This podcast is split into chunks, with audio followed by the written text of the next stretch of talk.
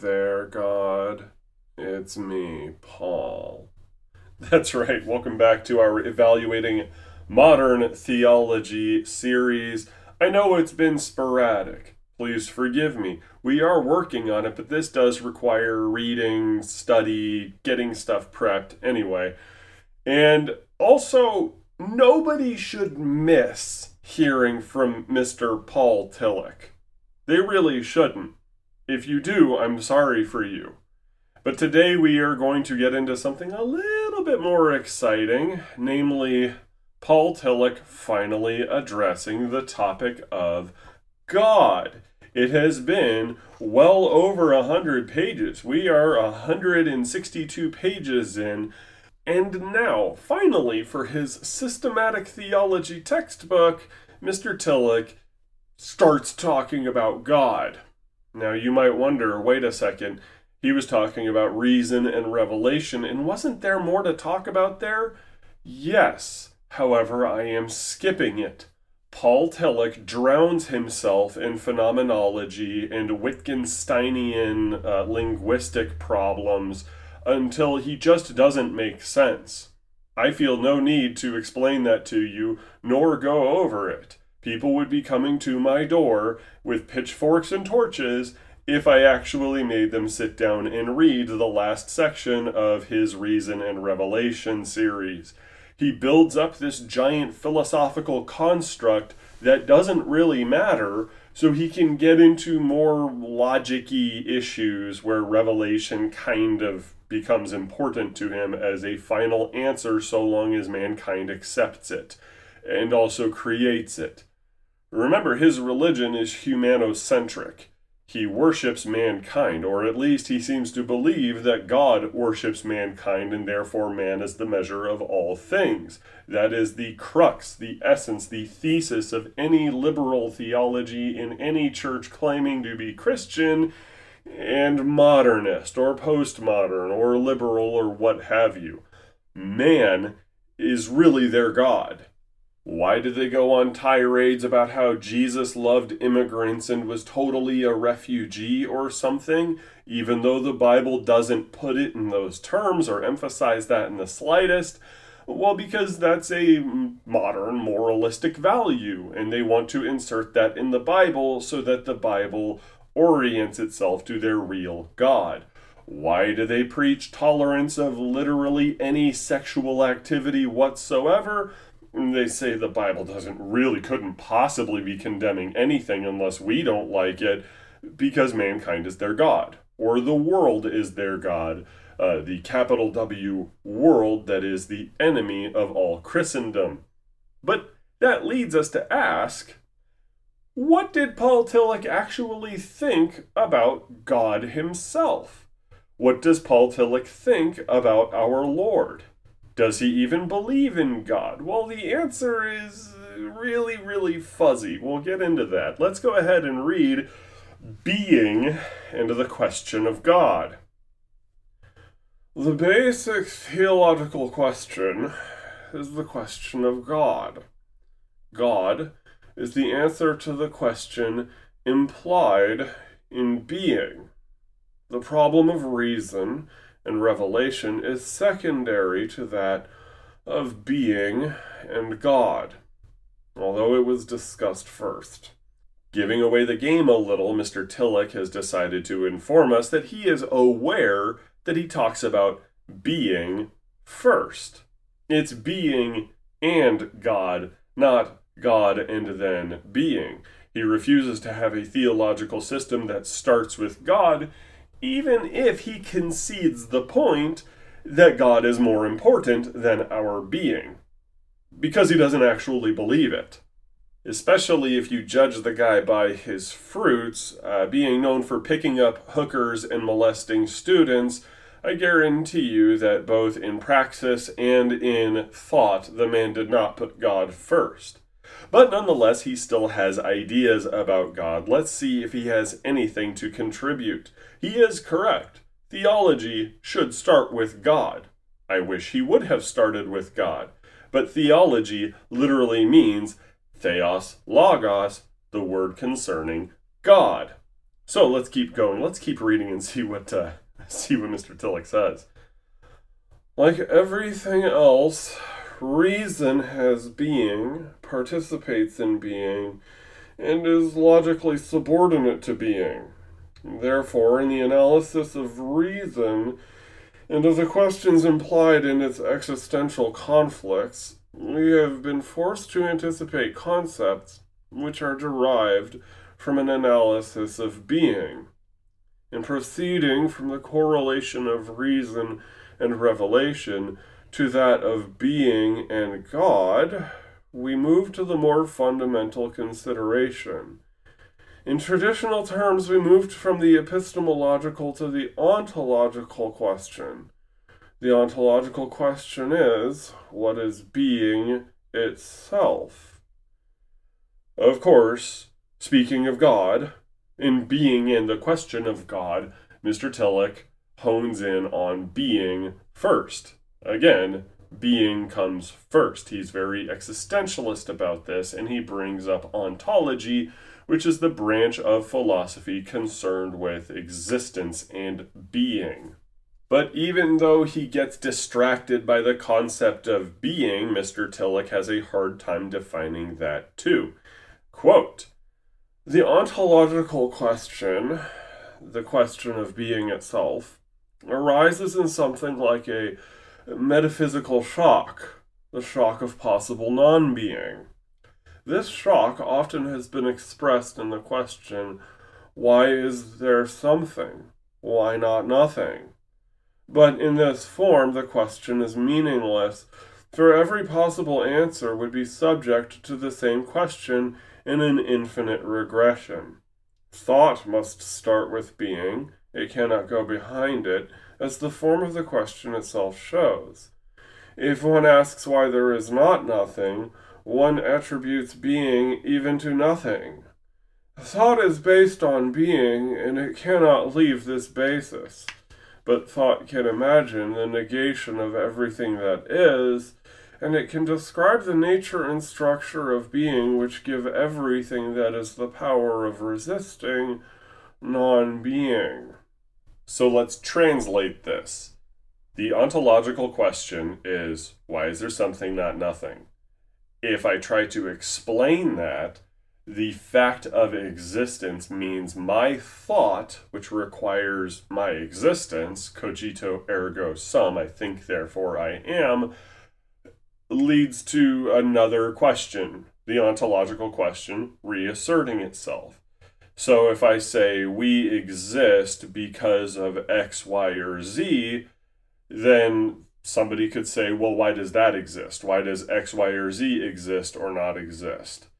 Tillich posits this infinite regression where you can always ask the same question reworded over and over and over again at any explanation, pointing towards God. Mythology, cosmogony, and metaphysics have asked the question of being both implicitly and explicitly, and have tried to answer it. It is the ultimate question, although fundamentally it is the expression of a state of existence rather than a formulated question. I disagree, Mister Tillich. What he's saying is that all religion starts with trying to answer this question. Why is there something and not nothing? The problem is, that's not actually asked by every theologian. Perhaps some of them get into ontology at some point or another, but most theologians, and especially the writers of Scripture, take existence for granted. We exist. Who cares about whether or not there was a possibility of non-existence? God has revealed himself as the infinite creator of all reality. Nobody, to my knowledge anyway, was asking this weird question in theological history. Nobody was sitting around anxiously pondering the implicit, quote-unquote, question of why is there something and not nothing. This is a bad habit of Paul Tillich. He takes modern philosophy and existential concepts and copy-pastas them onto the past, assuming that everybody had the existential angst that he has, that Heidegger had, that Kant had, that Kierkegaard had. Suddenly, everybody has to be answering the same questions that they have been asking for only about a hundred years at this point. And so, we must amend our thesis concerning modernist or liberal theology. Yes, they are humanocentric, they worship man, but they don't worship all of mankind. In fact, if anything, they hold nothing but contempt for ancient history, for ancient mankind, or mankind in the Middle Ages, in the pre-Renaissance and pre-Enlightenment eras. Modernist theology worships modern man. And if they are interacting with thoughts from the past, they will have one of three viewpoints. Either hatred, everybody in the past before our current generation was evil, they were wicked. Contempt, everybody before our modern enlightenment was stupid, and they didn't really do what they ought to have done. My goodness, they were such fools. Or C, a secret imprinted idea that only now we've given words to. Thomas Aquinas was actually an existentialist, don't you know? Didn't you know that he was asking the questions of being and non-being? If only Mister Thomas Aquinas or Mister Martin Luther had been thinking like Mister Tillich, he would have given voice to true theology. But he didn't, poor soul. He was only reaching for the ontological implications in my philosophical system. Yes, they react to the past with either hatred, contempt, or imprinting. And that is not true in and of itself. They have to do this, though, because they worship modern man. They worship post-Enlightenment neoliberal ideas rather than seeing humanity as a whole as being subject to the sovereignty of God. Why was the Enuma Elish written? Well, either it was a contemptible and wicked act by Babylonian priests to continue solidifying their power, or they were primitive savages thinking that the sky and the water were somehow mates with one another, or they were secretly thinking about existential questions and they just had to put it in words that they had at the time. Yes, this is really how they think. Paul Tillich continues saying, "The human mind has worked for thousands of years in their discovery, elaboration, and organization," speaking of the categories and principles of ontology, "but no agreement has been reached, although certain concepts appear in almost every ontology. Systematic theology cannot and should not enter into the ontological discussion as such. Yet it can and must consider these central concepts from the point of view of their theological significance. Such consideration demanded in every part of the theological system may well influence the ontological analysis indirectly, but the arena of ontological discussion is not the theological arena, although the theologian must be familiar in it." Oh, mankind has been trying to insert our silly little religions into this for thousands of years to no avail, which convinces Mister Tillich that, you know what, it's just not in our theological wheelhouse. You can't just answer ontological questions with God, although he will attempt later. That's a little preview for you. But ultimately, that's a thing for philosophers. Uh, theologians aren't supposed to really think that their theology has consequences on the world. Oh no, heaven forbid. We don't just answer philosophical questions with theology. How could we even dare? Again, Mister Tillich wants to talk about ultimate concern in his theology, but when it comes to something of ultimate concern, like being and non-being, something he would say is ultimate concern, He doesn't want theology to answer that. I wonder why. Oh, wait, that's right. Because mankind is what he really wants to answer the questions, not God. A systematic theology means God answers that question for us, and he's really uncomfortable with that. He wants man to be able to do that. And you see, God is not allowed to answer these questions uh, because they just, they can't apply. And any categories we come up with from a theological angle or from what God says in the Bible just isn't going to do it. It doesn't apply, you see. Quote, categories like quantity and quality have no direct theological significance and are not especially discussed.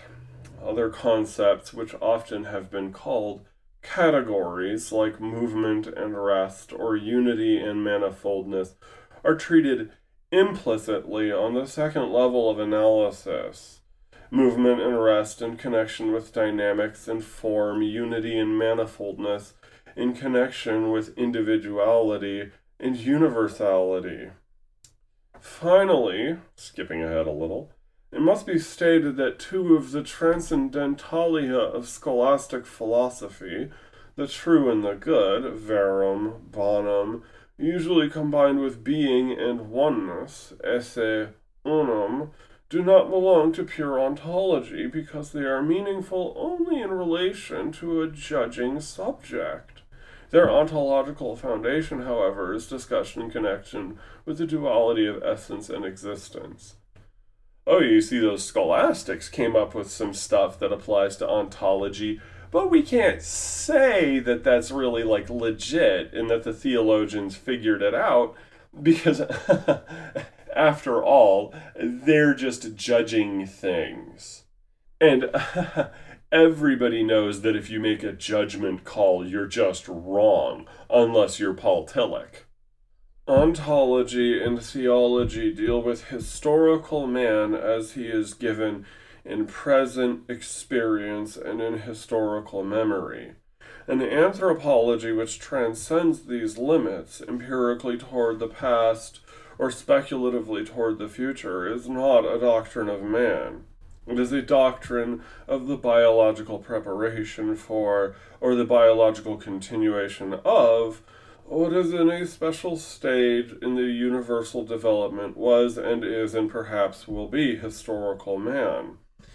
In this case, as in all others, ontology and theology establish a relatively but not absolutely static a priori, overcoming the alternatives of absolutism and relativism, which threaten to destroy both of them. Now, he keeps going for thirty more pages regarding this idea that ontology is the end-all be-all of everything. Everything is about mankind's anxieties over being and non-being. Like his ideas on reason and revelation, I have no need to actually speak of that. Again, y'all would just hate me for it. He continues going on along the same vein of thought, while not recognizing his own contradiction here. If he is talking about it as it touches theology, he's automatically wrong according to his own rules. But Mister Tillich is the Pope of modern theology, you see, so you should just believe what he says and shut up. But now, finally, having given a forty-some-odd page Uh, diatribe regarding ontology as it interacts with theology and why theologians should not be speaking of ontology, Mister Tillich will speak of God as relating to ontology. Let's see how he tackles the existence of God, which you might notice now that we're in page two oh four, it's a little odd that he didn't start with the existence of God like some scholastics would do, but there's a reason behind it, you see. He doesn't like it when you say God exists. Regarding the common arguments that the scholastics and others have made regarding God's existence, here's what he has to say about that. There can be little doubt that the arguments are a failure insofar as they claim to be arguments. both the concept of existence and the method of arguing to a conclusion are inadequate for the idea of God. However it is defined, the existence of God contradicts the idea of a creative ground of essence and existence. The ground of being cannot be found within the totality of beings, nor can the ground of essence and existence participate in the tensions and disruptions characteristic of the transition from essence to existence. The scholastics were right when they asserted that in God there is no difference between essence and existence, but they perverted their insight when, in spite of this assertion, they spoke of the existence of God and tried to argue in favor of it. Actually, they did not mean existence, they meant the reality, the validity, the truth of the idea of God, an idea which did not carry the connotation of something or someone who might or might not exist. Let's try to reformulate what he's saying based on what he's written thus far. Something that exists is going to have the automatic potentiality of not existing. So an infinite being proposed like God could not be said to exist, because then there would be the possibility of non-existence. And thus we can see God as the ground of all being, the answer to all ontological questions, but saying that he exists is unfair to the idea, quote-unquote, of God. So all those scholastic guys saying, yes, there is a God, an infinite creator, and he exists, violates Paul Tillich's definition of existence. You see, there's no room among all the crowd of beings for God. So God must be something else. To say he exists is just wrong. That's about the dumbest thing I ever heard. He defines existence as something that has the possibility of non-existence, being and then non-being, and says that if God exists, there'd be a potential for him to not be. And if all the definitions concerning God are true, that's not possible. You see, if you went back in time and asked Paul Tillich whether or not God exists, he would give you this nonsense of, well, I defined something some way, and that's true, therefore this is not right to ask. He continues.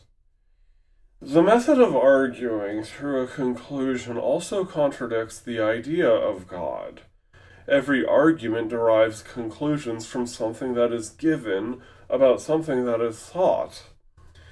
In arguments for the existence of God, the world is given and God is sought. Some characteristics of the world make the conclusion God necessary. God is derived from the world. This does not mean that God is dependent on the world. You see, you're arguing from stuff you know and piecing together the fact that God would exist. But aha, your argument means that if those givens weren't around, you would have to deny God's existence. Like the teleological argument saying the world is designed and has purposes, therefore there must be a watchmaker, there must be somebody that created all of this, and we derive his characteristics from the fact that he must be all-powerful, all-knowing, et cetera. We call this God. Paul Tillich says, well, what if the world didn't exist? Would you still believe in God then? And then he would smugly chuckle until you shoved him in a locker for such a stupid reverse conclusion.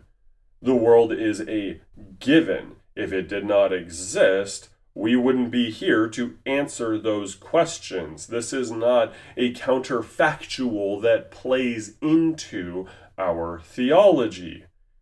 But let's play around with his argument for a second. This counterfactual of, like, well, what if you didn't have these givens? Would God still exist? The answer is yes. Duh. Anselm showed that by definition God exists, therefore it doesn't matter whether or not we have some sort of given. But Mister Tillich is going to say, ah, even that rational human thought counts as a given, you see, because existence and being precedes thought. So anything you say is just a, a given here that I can take away and say, aha, therefore you can't say that God exists. It's a dumb rhetorical trick, not an actual argument. But he continues saying, the arguments for the existence of God neither are arguments, nor are they proof of the existence of God. They are expressions of the question of God, which is implied in human finitude. This question is their truth. Every answer they give is untrue. This is the sense in which theology must deal with these arguments, which are the solid body of any natural theology. It must deprive them of their argumentative character, and it must eliminate the combination of the words existence and God. If this is accomplished, natural theology becomes the elaboration of the question of God. It ceases to be the answer to this question. The following interpretations are to be understood in this sense.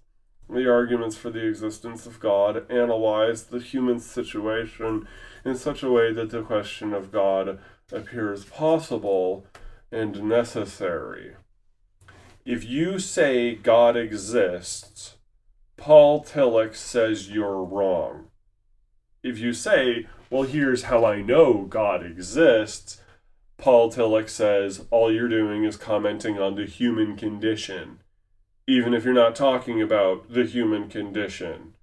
He wants you to see that because of his made-up philosophical constructs, any argument you make is null and void. And don't worry if you somehow defeat it. He's going to rejigger some definitions to make sure he can still say that you are wrong. So, is Paul Tillich an atheist? Does he deny the existence of God? No. He's not quite an atheist. He is a possibilist, we'll say. He thinks of God in terms of question and essence and being, such to the point where he more or less has to dance around the idea of God. God is an idea that he maybe believes in. God is a necessary thing that he can't say exists, but does indeed have some sort of property which we should be holding to. Why is this? Why does Mister Tillich hold to all this weirdness here, this undefinable semi-atheism? I would say it's because of our central thesis and its outworking. Liberal theology, or modernist theology, is a worship of modern man. Paul Tillich has to see mankind as coming first. God cannot precede mankind. God cannot enter into history and declare things to us for us to hold to in faith. God does not, in Paul Tillich's estimation, show up on top of Mount Sinai and shout out with roarous thunder the Ten Commandments for people to believe in and obey. That would mean that mankind is not the measure of all things. That would mean that the ancients weren't contemptible, stupid, or asking all the same questions, but too foggy in the mind to actually recognize his ontological ramblings. Therefore, we can't say that this God really exists in a way that has the consequence that theologians and biblical authors have been saying his existence has consequence for for the past four thousand years. And he would say heaven forbid, except in his mind heaven probably has the same problem of uh, being real but not existing that he thinks about God. Anyway, next week we will look at his uh, counter-arguments or recontextualizations of the typical arguments for God's existence. And guys, we're just going to dunk on him over and over and over again. This is some of the worst stuff I've ever read in my entire life. This is worse than the Dead Sea Scrolls. But anyway, until then, our Lord bless you and keep you. Amen and amen.